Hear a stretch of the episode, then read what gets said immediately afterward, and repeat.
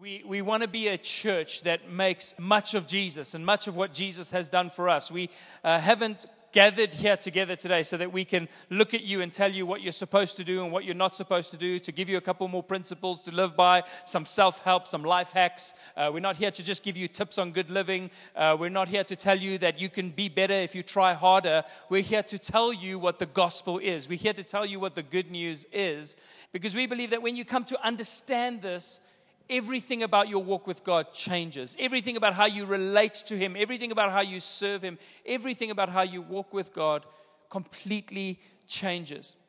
When you begin to realize that God is not some angry, vengeful, unpredictable bully, because that's how a lot of people see God. Is that he's just keeping score. He's this, this taskmaster keeping score in heaven, trying to uh, watch out for when you're going to trip up and, and, and punish you the moment that you do. We see God as this vengeful bully that's got something against humanity. And then we begin to see worship on a Sunday as some sort of superstitious insurance policy against his whims. like, God is going to be really mad if I don't go to church this Sunday. And so I'm just going to go and make sure that I'm insured against his, against all his whims or his unpredictability. When we realize, though, that God is actually faithful and true, someone who he describes himself as he reveals himself to Moses, even in the Old Testament, he says, I'm slow to anger, I'm rich in kindness, abounding in mercy. When we realize that this is the God that we serve, a God who delights in his children and leads them in love and who did everything necessary to bring us rebels home, then it fundamentally changes the way we relate to and trust in God. And this is really what we're passionate about as a church. And this is what the book of Romans goes to lengths to express. Paul goes, Let me just set the record straight once and for all. Whatever you think you know about God, whatever you think God is expecting from you, whatever your thoughts about Christianity is, I'm going to very clearly and very precisely let you know this is the good news. This is the gospel of God's grace. This is what we believe in. This is how we're made right with God. And so last week we spoke a little bit about righteousness, which just means to be right with God. How can we, as imperfect, flawed human beings who have sinned, who have messed up, who keep messing up, and who will still mess up in the future, how do we get to walk with this righteous, holy God? How do we get to have a relationship with Him, intimacy with our Father? How do we get to experience this when we are so aware of our own flaws and our own imperfections? And we said that normally there's two options that people go for, um, and, and we put up two doors here. And we said the two doors that Paul says, hey, if there's two options that you're considering, it's probably one of these two. And the first door is the door of the gospel, the door of God's grace, the door of God uh, having done everything in order to make us right with Him. The second door is the door of morality which is honestly the door that most early Christians, young Christians, and, uh, and, and, and people outside of the church who don't know the gospel yet, they think that that's how you get made right with God. If you ask someone, How do you get to heaven? they say, Just be a good person. They think that the gospel is about being good so that God can accept you. And so Paul says, you, just if you're wondering, if you think that this is the door that you're supposed to walk through, in other words, if you think that you're going to be right with God because of your moral standards, or because of your ability to do good things or your good deeds, if you can weigh up your good deeds versus your, your bad deeds and your good deeds outweigh the bad, then you can walk through that door. They, they, they try and, and paint this picture as if it were possible for us to be perfectly good. And Paul then makes it very, very clear by saying that if you were thinking that you're going to be made right with God by walking through the door of morality or observance to the law or being a good person, let me help you out. Whenever I say that, I think about uh, what I do with my, with my boys sometimes when we're in the car, when they're crying for something. Sometimes they're crying like we're driving in the car and they're crying for yogurt. I'm like, I, I physically do not have yogurt. I cannot produce yogurt in this moment of time. I cannot help you. There's nothing I can do. And they'll keep crying. They say, I want yogurt. I want yogurt. I want yogurt. And I'll turn around and I'll go, let me help you. And I'll get them to stop crying. And uh, normally Leo is behind me. I'll turn around and go, hey, Leo, let me help you. Let me help you. Just look at me. Just look at me. He stops crying. I go, just look at me. Let me help you. No. Okay? so, And this is kind of what Paul is doing. He's saying, Oh, you have the gospel of God's grace, the declaration of how people are made right with God without any of their own effort, completely by the merits of what Jesus did on the cross. And then you have this door of morality, being a good person, good deeds, working hard enough, observing the law. And you think you're going to be made right with this one? Let me help you. Let me help you. This is what Paul does, chapter 2 and 3. Let me help you. Let me help you. No, you're not going to make it. You're not going to become right with God because you're a good person the gospel is not about being good or about bad people becoming good, it's about dead people becoming alive. Right? That's what the message is really all about. And so Paul makes this very clear in what we covered in chapters 2 and 3 last week. Um, and he says, We've all fallen short of the glory of God. Every single one of us, no matter how uh, what you look like on the outside, no matter what sector of society you come from, no matter what your background is or your upbringing is or whatever, we're all sinners sold into slavery, all of us. And we need a Savior. And it's not going to come through our self effort. So he says this in Romans 3, verse 28. He says, We've all fallen short of the glory of God. But then Paul says, For we hold. This is what we hold to. This is the message. This is what we believe. We hold to this hope that one is justified, which means just as if you've never sinned justified, made righteous, standing shamelessly before God by faith, apart from works of the law. Completely separate from your works, we are made right with God. This is the message, the scandalous message of the grace of God. This is what the gospel is. Let me tell you this if you are preaching the gospel correctly, if I'm preaching the gospel correctly today, some people should be getting mad at me right now. If you preach the gospel correctly, it will always sound crazy to us because we are saying, surely, surely we need to do something. Surely we need to take some steps. Surely there's some things I must do that's my responsibility. And Paul goes, Let me help you, let me help you. No. Faith. Righteousness from faith apart from the law. Completely apart from works. Hey, this is, he says, for we hold that one is justified by faith apart from the works of the law. And Paul's only just begun this argument. He's like, hang on, we're going to go into this. If you think this was just a once off statement, it's just a little part of what I preach, no, this is it, baby. This is the whole thing. This is the whole deal. And I'm going to unravel this for you. I'm going to unpack it for you and show you how the gospel is not about us doing certain things, it's about us believing in what has already been done for us. Big difference. Two completely different routes. And so we pick it up today in Romans chapter number four. By the way, if you've missed any of these mes- messages, we do upload them online. Uh, we've got a website, anchorjoburg.org, and we have a player in there, SoundCloud player. We also have a, a playlist on SoundCloud. If you, if you download the SoundCloud app and follow Anchor Church Joburg, um, we, we, every time we upload a new message, you'll get a notification. Um, and so that's a cool way to just stay on this journey with us. Um, but Paul continues to teach the church in Romans 4, and now he begins to unpack what a relationship with God really looks like. And he starts by looking at Abraham and David and even, even the father of, of the faith, even the, the father of the, of the Jewish nation, the father of Israel. And he begins to, he begins right at the source of this whole uh, nation of Israel to show that the key to a relationship with God has always been based on grace. So even though they had the law in the Old Testament, Paul is about to barbecue a holy cow here right now. He's, he's about to show the people of Israel who have taken so much pride in their stance as God's people that being right with God was never dependent upon the law. It was always on the basis of faith. Even with Abraham and even with David and even with the patriarchs of the Old Testament. So let's pick it up. Romans chapter number 4 and verse 1. If you have your Bibles here this morning, Romans 4 and verse 1. He says, What then shall we say was gained by Abraham, our forefather, according to the flesh?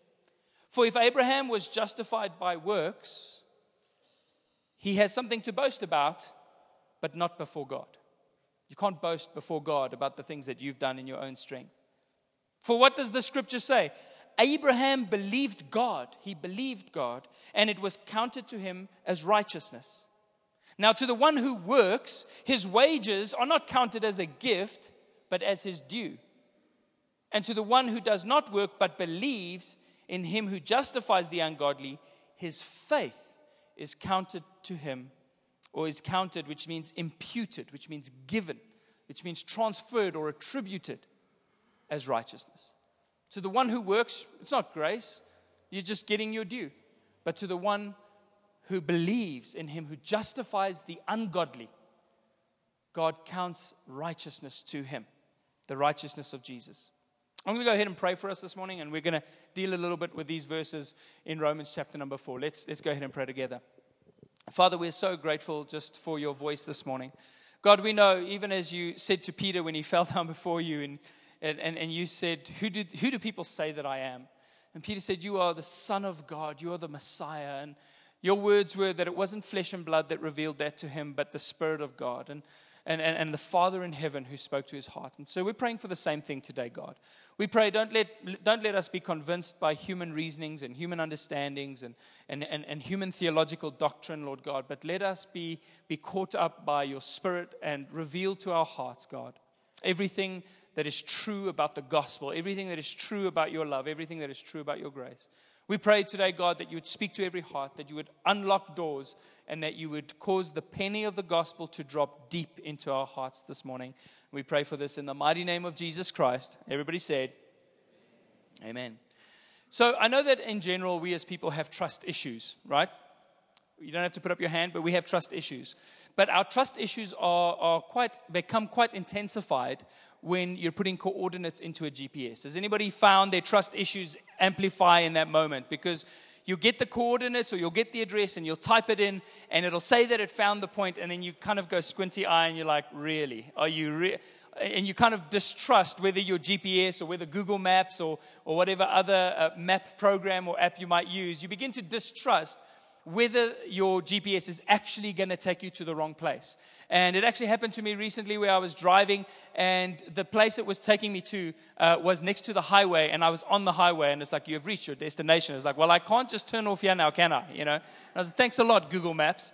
Um, and so I was like, where do you complain on this thing? Um, so, so I was. Uh, uh, actually, yesterday, our church has a golf group. If you enjoy golf, we play golf once a month, and we've got a bunch of guys that go out and play. And so, yesterday, um, I had one of these moments where I had some distrust in my, in my Google Maps on my phone.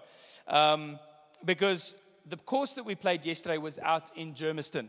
And, uh, and Germiston, although I hear it's a party, I hear it's a, it's a lovely area, I don't actually ever venture into those parts of Joburg often, right? And so I'm unfamiliar with this terrain, and, my, and I'm putting it into the GPS. How do I get to this, this golf course in Germiston? And, uh, and so I'm watching Google Maps very carefully as I'm driving along and as I'm getting to, um, towards Germiston. And at one point, all of the overhead signs clearly state that Germiston is the next off ramp. I mean, it says Germiston and it says take this off ramp. And so I kind of get into that lane thinking that Google Maps is going to concur in a second. But Google Maps then specifically tells me that I should go straight. And straight, it just says N3 Durban. And so I'm thinking, wait a minute, I know I'm going to Germiston. The signs say Germiston, but should I trust Google Maps when it says straight? I wasn't sure if at this point even Google was like, bro, you don't need to go to Germiston. Just go straight. Just Durban is way better. Just, just skip this one, you know. Um, I wasn't sure if it was that or if, or if there was another route that I didn't know about. I couldn't see what was lying ahead, and I couldn't see if there would be another opportunity for me to take the right road. And so I'm in the turning lane, and, and I'm trying to decide, and I'm kind of leaning over, and at the last minute, I decide, okay, I'll go with Google. And I end up having to do this evasive maneuver to not hit the concrete barrier that separates the off ramp from the highway, right? Anybody ever done that? Like last minute, you realize you're on the wrong road, and then you nearly, you know, kill yourself and a bunch of other people as well. Um, and so, kind of caught in this do I go with this route or do I stick with what Google's telling me and do I stay on, on the highway? And, uh, and this is often what you'll hear from people when they talk about grace. That people will often tell you that, that grace is dangerous, and you've got to be careful how you preach grace, and you've got to make sure that you balance grace out. That you, that you consider uh, other options as well, and, and that you've got to balance grace out with works in order for it to be true grace. And it kind of leaves many Christians in the strange position where they're swerving their spiritual cars between grace and works. Like, is it grace? Wait, wait, wait. Am I gonna am I gonna go with what I think, or is, am I just gonna follow what the gospel says? And, and and they're kind of swerving in between the two. Has anybody ever found that? Trying to balance out where does where's the middle road? Like, how do I balance out grace and works? Do we take the off ramp of works, or do we stay on the highway of grace? How do we how do we balance those two out? But there's one thing that we cannot do. There's one thing that is absolutely not possible for us to do. It's impossible for us to do unless you want to completely smash your spiritual life into that concrete barrier, is to choose a middle road. There is no middle road between grace and works. There's only a concrete barrier. There's only a divide. You have to choose one way or another. And so, Paul in Scripture tells us not once, but over and over and over again, and all those who have truly studied Scripture since that time, since Paul wrote what he wrote, have over and over again reiterated that it's either all of grace or it's all of works. It's either door number one or it's door number two, but you cannot choose a middle road. There's no balancing out the grace of God with the law of man because one is God's righteousness, the other one is our own self righteousness, and the two are not compatible. The flesh is hostile towards God. And one of the biggest revelations in my life is when I realized that all the good things that I was doing was hostility towards God. Because I wasn't submitting to His righteousness, I was trying to conjure up my own through my good works.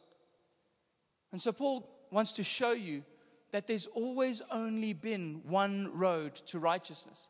There's always only ever been one route. There's no middle road between law and works. And I'll talk about works a little bit more uh, when we get to the end of this message. But he goes to Abraham. And Abraham is a sensitive subject. We know that Jesus has had some sensitive conversations with the Pharisees, although Jesus wasn't so sensitive in those conversations uh, about, about Abraham. And so Paul basically goes, okay, so let's go to Abraham. You know Abraham, the father of our entire nation? Yes, even Abraham wasn't made right by the law. Even the father of, of our nation wasn't made right according to the law. Like we read there, he says, For if Abraham, and I've got this up there, for if Abraham was justified by works, he has something to boast about, but not before God.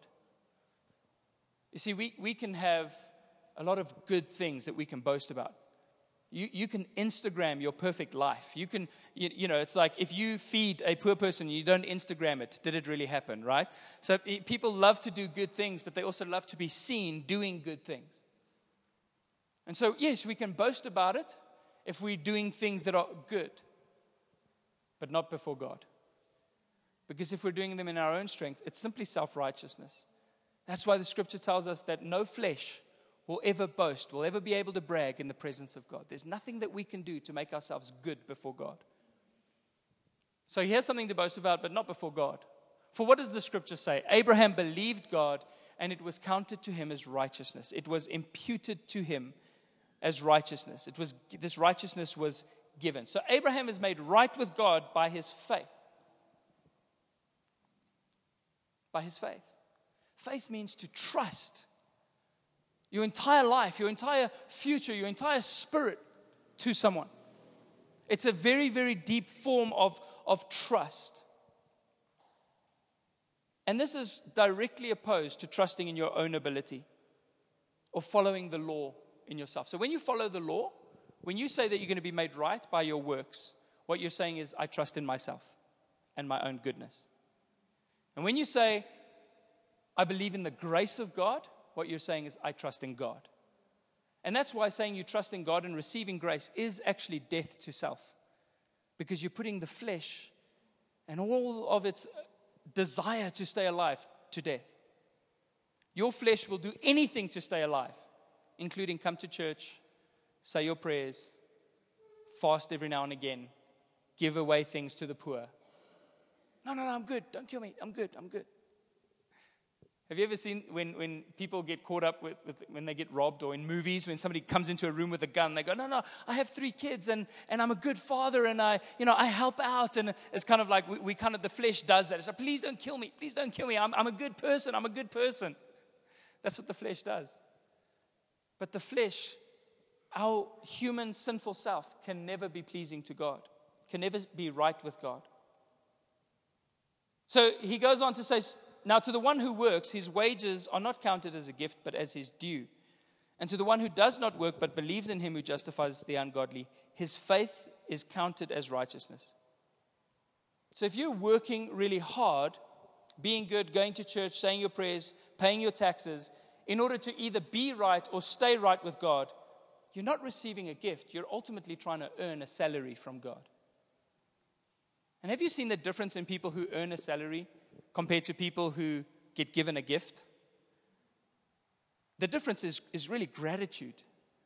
Because a person who earns a salary goes, Well, I, I'm due this. Give it to me, God. And some people, when they get blessings from God, they go, Yeah, it's because I was good. It's because I did what I was supposed to do and then I got blessed. And so just give it to me, God. It's mine, it's due. But what Paul is saying is then don't call it the gospel, and don't call it grace because you're just trying to earn it. But when you receive something that you do not deserve, unmerited favor, a blessing that, that God would justify, he says, the ungodly. The Bible says that while we were yet sinners, Christ died for us. We didn't deserve it. We didn't earn it. We didn't work for it. We couldn't have achieved it. We're not earning a salary, but we believe. He says, to the one who does not work, but believes. Just notice for a moment that he contrasts work with belief.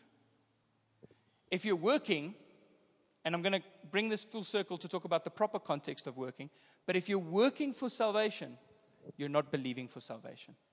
Those two are opposed. To the one who does not work, but believes in a God who justifies the ungodly. There's a contrast there. I love what Dallas Willard says. He says, Grace is not opposed to effort, it's opposed to earning.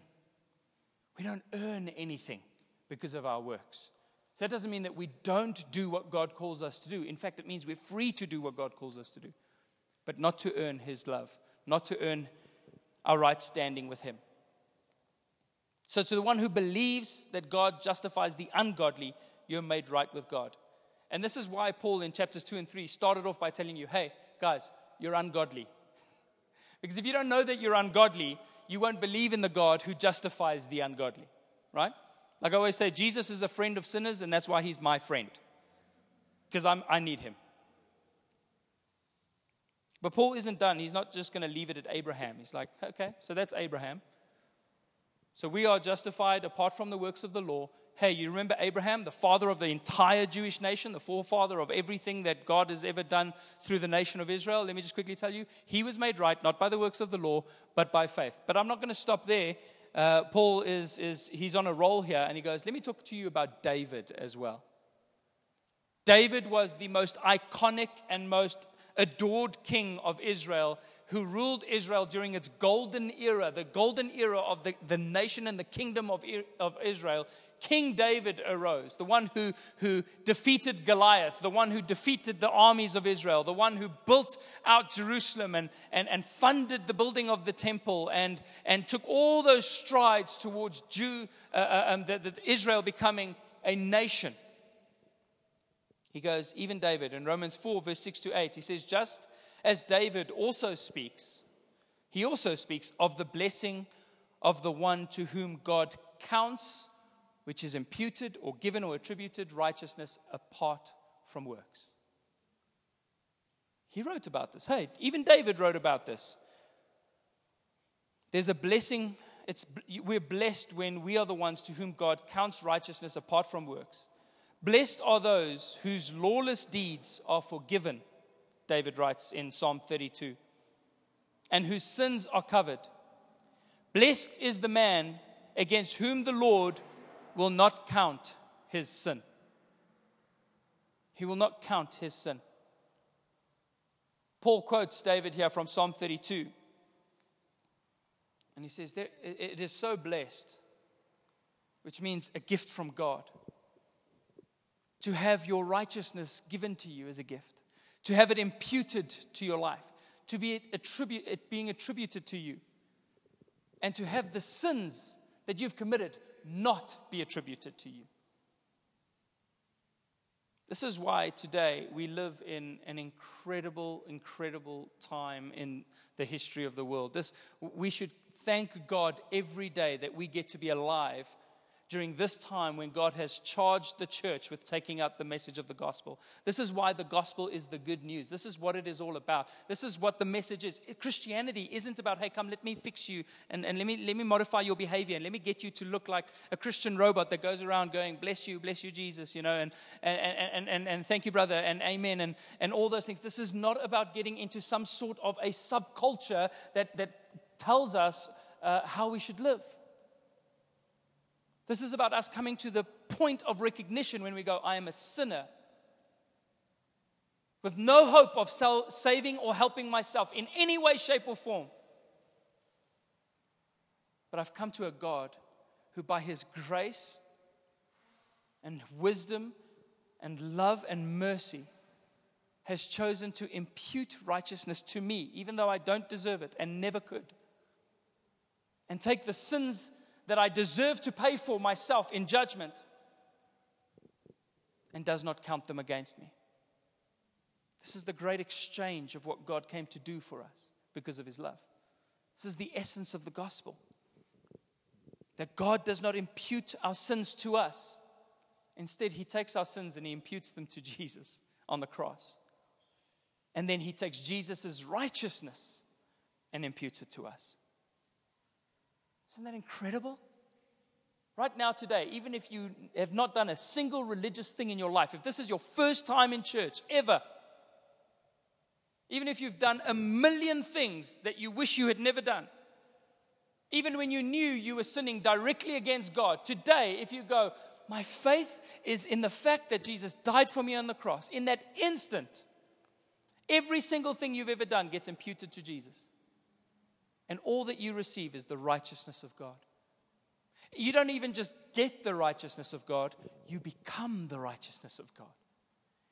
It's who you are from that moment forward. And this is the greatest news anybody could ever tell you. Charles Spurgeon says this He says, We are considered as soon as we believe, as though the works of Christ were our works. This perfect life that Jesus lived as he adhered to the law point by point by point and was obedient to God even to the point of death on the cross. The moment we put our faith in Jesus, it's like the life that Jesus lived was actually the life that we lived. Can you imagine if you had lived the life as perfect as Jesus? How bold you would be before God? How close your intimacy with Him would be? How well you would be able to walk with Him and obey Him and follow Him and do all that He has created you to do? Well, the moment you put your faith in God, it's as if the life that Jesus lived is actually the life that you lived. Charles Spurgeon says, as if the works of Christ were our works, God looks upon us as though that perfect obedience of which I have just now spoken had been performed by ourselves.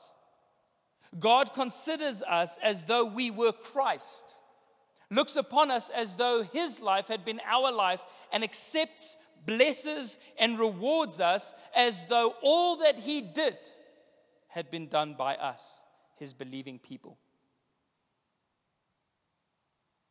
Ah, just let that sink in for a moment. You know how often we disqualify ourselves from having a relationship with God? How often, I've, I've actually before, and maybe some of you have, have been like this as well, but sometimes I've prayed and there's something that I desperately needed or wanted in my life. And while praying, I'm going, it's good that I ask, but I know that God can't do this for me. Like, I haven't even uttered the words yet, and I've already decided that I'm not worthy of receiving whatever it is that I'm asking for. So, God, can you please do this in my life? But yeah, I know that you can't really because I've lived, I haven't, you know, done what I'm supposed to do. I haven't prayed enough. I haven't, I haven't read the Bible enough. I haven't been good enough. I haven't given enough things away. I'm just, there's stuff going on. So, yeah, I can't, yeah, okay, God, I want it, but I, yeah, okay. I give up while I'm praying. Anybody ever been there? Well, but what the gospel actually says is that the moment you put your faith in Jesus, there's no longer anything that hinders you from receiving all that God has for your life. That God blesses you, that God works in your heart, that you have intimacy with God, that you're able to walk with God, that He rewards you as though you had lived a perfect life and did everything He expected of you. When God now looks at us in Christ, He no longer judges us according to our shortcomings, but blesses us according to the faithfulness of Jesus and how faithful Jesus was. And in this moment, we begin to experience the freedom of faith. And that's really what I'm talking about today the freedom that comes from having faith, that boldness that arises. The Bible says the righteous, in the book of Proverbs, it says, the righteous are bold as a lion, but the wicked flee when no one pursues. When, when, when you are just aware of your sinfulness all the time, when you're completely sin conscious, and some people live more with a sin consciousness than they live with a Christ consciousness, they're more aware of what they're not than what they actually are in Christ. And so they live with this, oh, I'm not good enough, and I'm not, and there's condemnation, and there's shame, and there's fear, and there's anxiety, and there's worry, and there's, I'm not good enough, I'm not good enough, I'm not good enough. And I want to go to church and I want to get involved, but I, am not good enough yet, and I've got, to, I've got to get better. And so you're fleeing, and no one's even chasing you. There's a constant, constant evasiveness. I'm not going to get involved with the things of God because not ready yet, I haven't fixed myself enough. But the righteous, and remember, righteousness is imputed, it's not earned. The righteous are bold as a lion.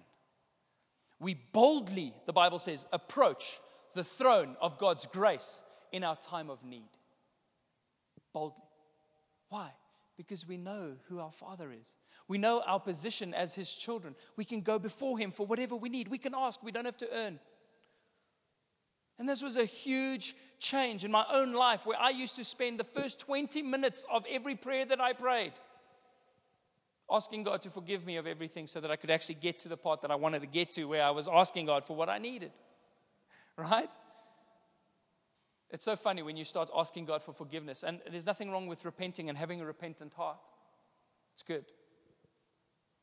But I'd sit there and I'd go, Oh, Jesus, I, I know uh, I haven't done enough this week, and I know I should have been better, and please forgive me for not doing this. Please forgive me for getting angry the other day, and please forgive me for, for being selfish in this moment, and please forgive me for those words that I spoke. And yeah, God, i am really going to try to do better, God, and and and yeah, I'll, I'll work harder, and and um, and and God, yeah, you know, and, and and that's kind of how my prayer went, like the whole time. And then and then I, I start to try and name every single thing I'd done wrong in that week, but there's so many things. So I'm just like I'm naming everything I can remember, and then you get to the point where you can't remember anymore, and you're like God, just forgive me for the stuff I can't remember that I might have done, that I'm not sure if I did. You know, the things that I think I might have done wrong, or maybe things I should have done that I shouldn't have done. You know, the sins of omission and the sins of commission, and, and, and, and just and, and things that I approved of that I shouldn't have. And you're just running through everything, and you're like, eventually, you're like, okay, God, I have no confidence left, but if you can just help me out in this area, then that would be great. this is how our prayers go. Why? This doesn't sound like boldly approaching the throne of grace, does it? It says we have confidence to boldly approach the throne of grace in our time of need. My biggest need is my sinfulness. So when I am sinful, because I'm not looking to myself as the way into the, the, the, throne room of God, Jesus has now become the new and the living way. I walk through those doors, through the door of Christ, dressed in the robes of my righteousness that is mine through my faith in Christ. And I go, Hey, God, it's me. It's me again. I'm here. In fact, I get to a place in my life where I never leave the throne room. I'm just hanging out in there, playing around all the time. It's just, I'm just living my life in the presence of God because it's not something I have to work to get into. You know why we called Anchor Church Anchor Church? Because in the book of Hebrews, it speaks about this. And it says that Jesus has now anchored us in the presence of God. And it says, This hope, not just hope, but this hope that we have in the gospel is an anchor of our soul. Your life is permanently fixed in the presence of God, regardless of your flaws and faults, because of what Jesus has done. Does that make sense this morning? So we get to experience freedom, the freedom of faith, the freedom to live your life, not taking yourself so seriously. Simply by faith, I'm righteous. And there's a freedom. Now I'm like, hey, God, you love me, even though I still mess up from time to time? Yeah. That's amazing. Hey, God, I can ask of you when I need things and I don't have to be second guessing myself around every corner? Yes, you can. Hey, God, I get to worship you wholeheartedly. Have ever, any of you married people ever had an argument with your wife or your spouse just before arriving at church? And then you're trying to lift up holy hands? Jesus! We struggle because we, we feel the tension between who we're not and, and who God calls us to be. But when you know your righteousness in Christ, you worship freely. In fact, some of my most powerful moments of worship have been when I have just done something I didn't want to do and felt horrible about myself and felt ashamed about what I had done and wished I was better. And I just start worshiping Jesus because I understand my access to His grace, my access to His presence, my access to His, to his love, my access to, to His throne room is not based on how good or bad I have been. Apart from works. Righteousness apart from works. And this is the freedom of faith it's freedom from condemnation, it's freedom from shame, it's freedom from guilt. It's freedom from the ideas that God would just walk out on us, that He's just waiting to walk out on us the moment we mess up. And that boldness rises up. God is with me, He loves me. The righteousness of Jesus is mine. We are the righteousness of God. Not something we're trying to do, but something we've become. Can I just quickly, I'm, I'm, taking a couple of rabbit trails here today, but, but just one more way that this manifests in our lives when, when you don't know the freedom of faith is how you think the devil can work in your life. The access that you think the devil has to your life if you don't understand the freedom of faith. When you don't understand the gospel, you think that my works open up doors to the devil to have carte blanche in my life. So everything becomes about closing doors. Close, close, close. Don't do that, don't do that, don't do that, don't do that, don't do that. But if we are the righteousness of God by our faith in Christ Jesus and our works, past, present, and future, have been dealt with on the cross, what access does the devil have? How can he possibly lay claim to the righteousness of God? The Old Testament says, A curse without a cause shall not alight. It cannot land, it cannot take ground. Like those airplanes that try and land and then the wind's too strong and they're like, nope, no, abort, abort, and they like leave again. The only gap the devil has in our lives is when we don't believe in the righteousness that we have. And I used to be obsessed or ridden with, with thoughts about what the devil was trying to do in my life. And so I would pray, but I'm, you know, I'm trying to be confident in those prayers, but I'm like, God, I rebuke the devil and I bind him in this area and I bind him in that area. And I remember we had um, some neighbors and I was sure that there were demons over there. And I'd be like, just put up a wall, just let the demons stay on that side spiritually, you know, just keep them on that side. Bind the devil here, bind the devil there, bind the devil here. And I'm like, when I realized that faith is the shield that quenches every fiery dart of the enemy. Because righteousness comes by faith, and then you have the breastplate of righteousness that protects your life and your, and your organs. You begin to understand that we wield the sword of righteousness, the sword of the Spirit. You begin to understand that there is nothing that the devil can bring against me, that my righteousness and identity in Christ cannot quench.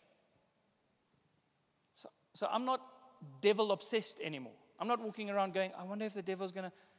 The devil can try as he might.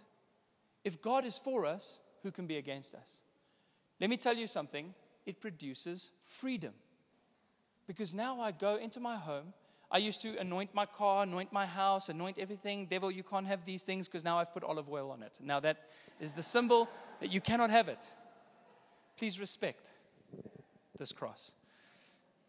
Then I realized my faith is not in superstitious things, even though I know that they simply represent. The, the heart of those things is to represent what our faith is. So there's no problem with anointing your things if that's what you want to do. But when I walk into my house, I go, This house belongs to God. Why? Because I belong to God and my family belongs to God. The car that I drive, I can buy it from a drug dealer. I don't have to pray over it. It's now righteous because it belongs to me. It's set aside, for use by God because it belongs to me, and I am, not I do, I am the righteousness of God by my faith in Christ Jesus. So, what happens is you become less focused on what the devil's trying to do in your life, and you become more focused on what Jesus has already done in your life and is doing in your life. Freedom. Freedom. You take yourself less seriously, you take Jesus more seriously. Charles Spurgeon continues, and I read this, um, this essay of his last night, and he was talking about righteousness, uh, imputed righteousness, and he says this He says, Let the fact that the Savior is Jehovah strengthen your confidence. Be bold, be very courageous.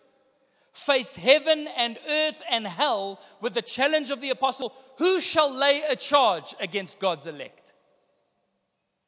Look back upon your past sins, look upon your present infirmities and all your future errors. And while you weep the tears of repentance, let no fear of damnation blanch your cheek. You stand before God today, robed in your Savior's garments, with his spotless vestments on, holy as the Holy One. Come on. The confidence that we have. Who shall lay anything? What charge shall be laid against God's elect?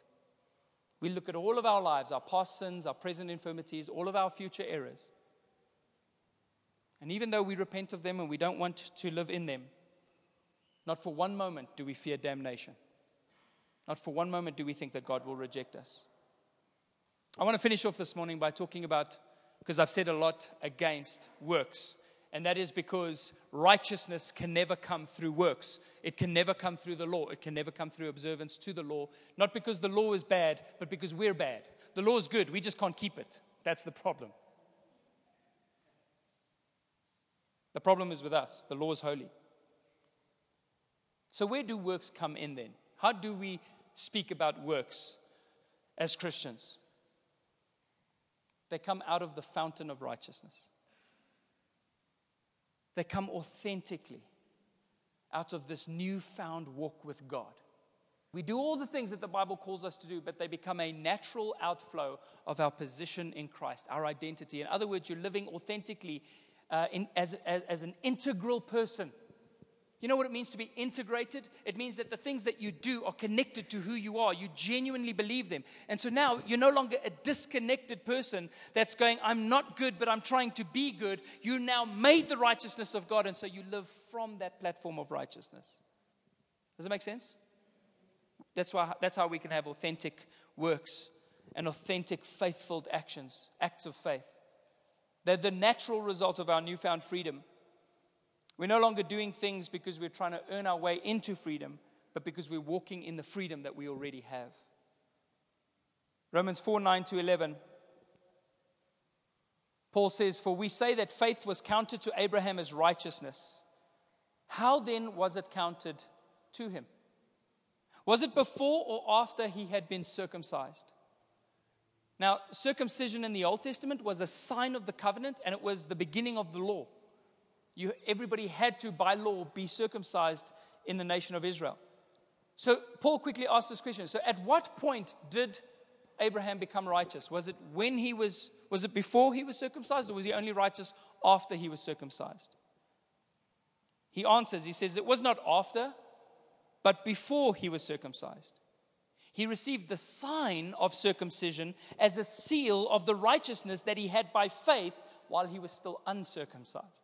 It was just a sign, it was just the evidence of the fact that he had been made righteous. And what is significant about circumcision, even though forgive me for becoming graphic about this a little bit, is that it is the removal of flesh.